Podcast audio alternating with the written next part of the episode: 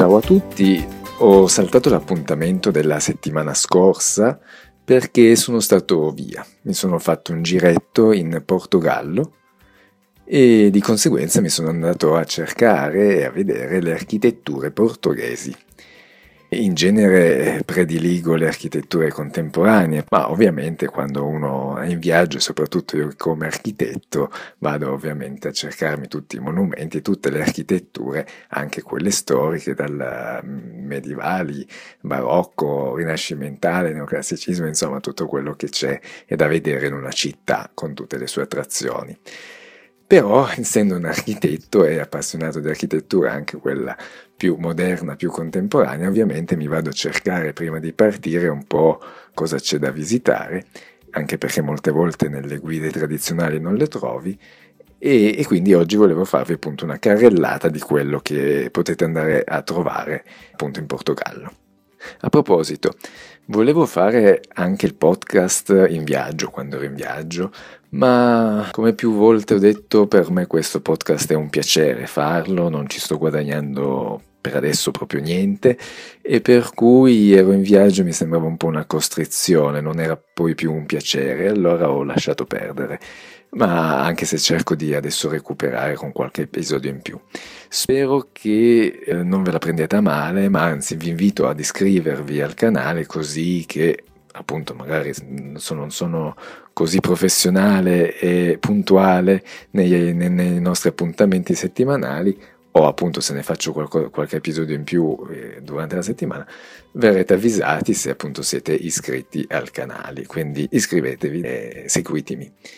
allora torniamo al viaggetto in genere, appunto, come dicevo, quando visito una città mi vedo tutti i monumenti principali con tutte le cose che le normali guide eh, consigliano, così come fa parte anche mangiare cose tipiche, seguire qualche, eh, che ne so, per esempio il fado che è tipico portoghese, con, con tutte le usanze che possono esserci. Ma oltre a questo, come dicevo mi vado a cercare tutte le architetture contemporanee che normalmente appunto le guide magari tralasciano.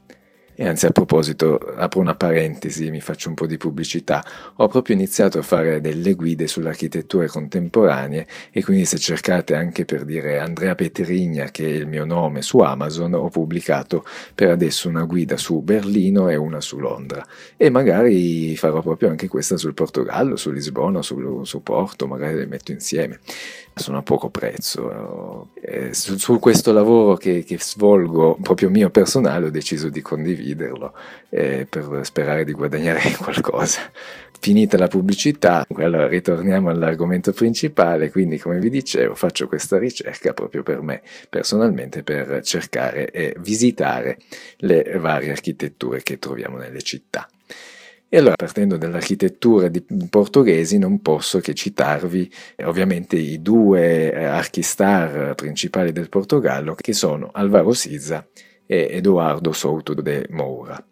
che tra l'altro se si parla, si studia anche proprio della scuola di Porto che è una uh, che diciamo appunto va a identificare un po' questo tipo di architetture che creano, molto essenziale, molto pulite, con, con linee nette, con questa anche attenzione alla luce e alle ombre. Insomma, magari uh, oggi faccio una carrellata, ma uh, magari ne approfondirò nei prossimi giorni e quindi sicuramente loro sono gli architetti che hanno, uh, si sono resi più famosi al di fuori del Portogallo. Ma per fare una veloce carrellata, partendo da Lisbona, non si può per esempio non visitare, per me dal mio punto di vista, il MAT, che è il Museo di Arte, Architettura e Tecnologia, progettato da Amanda Levete Architects, che è uno studio londinese molto interessante eh, anche da vedere esternamente, proprio perché è caratterizzato da questa lieve curva che dal, dal lungo fiume, che questa bella passeggiata, si può proprio anche salire e poi scendere oppure al di sotto, in questa curva si crea l'ingresso eh, principale del museo, bianco, molto luminoso, bella architettura. Mi pare che l'abbiano anche usata per una pubblicità di una macchina poco tempo fa. Comunque, Lì vicino poi possiamo anche trovare un altro museo di arte moderna e contemporanea progettato dall'italianissimo Vittorio Gregotti. E, e poi in particolare a Lisbona c'è proprio anche la zona dell'Expo, e quindi di una zona molto moderna, fatto, t- tutta la zona è molto moderna e contemporanea, ma in particolare c'è il padiglione eh, creato proprio da Alvaro Siza, il padiglione del Portogallo, che quello non è stato smantellato, è lì esistente, che è caratterizzato da una enorme copertura in cemento molto sottile e anche in quel caso normalmente nel scu- nella facoltà di architettura, o almeno, nel mio caso, l'avevo appunto anche studiato e quindi ho la possibilità di, di vederlo dal vivo.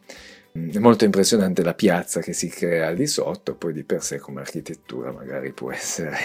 molto semplice, ecco, quindi magari può essere può essere discutibile. Comunque è molto interessante tutta quella zona, c'è anche un oceanario molto interessante fatto da uno studio, se non erro, americano, o anche sempre dal, dallo studio americano SOM che ha progettato un, un palazzetto, poi c'è la zona espositiva che non è un architetto famoso ma comunque molto grande, molto interessante, e per finire Lisbona c'è la stazione orientale eh, di, eh, progettata da eh, Santiago Calatrava, lo spagnolo, anzi catalano Santiago Calatrava, che ovviamente ogni volta che gli si commissiona o lui vince un concorso per una stazione, ne ha fatte più di una, sono dei progetti molto spettacolari, molto belli insomma da, da vedere. Poi passando a Porto, uh, come già vi dicevo precedentemente, ci sono tutte le varie architetture di Alvaro Siza, come la facoltà di architettura, che è proprio realizzata da, da Alvaro Siza, così come un progetto che si, si, chiama Piscine sul mare o la piscina di Leca, mm, che De Palmera, che è una località balneare proprio nei pressi di, di Porto, che è una piscina proprio realizzata sugli scogli, quindi magari adesso naturalisticamente un progetto un po' eh, discutibile proprio da mettere tutto questo cemento sul, sulle rocce sulla, proprio sul mare però anche quello mi ricordo di averlo studiato all'università e comunque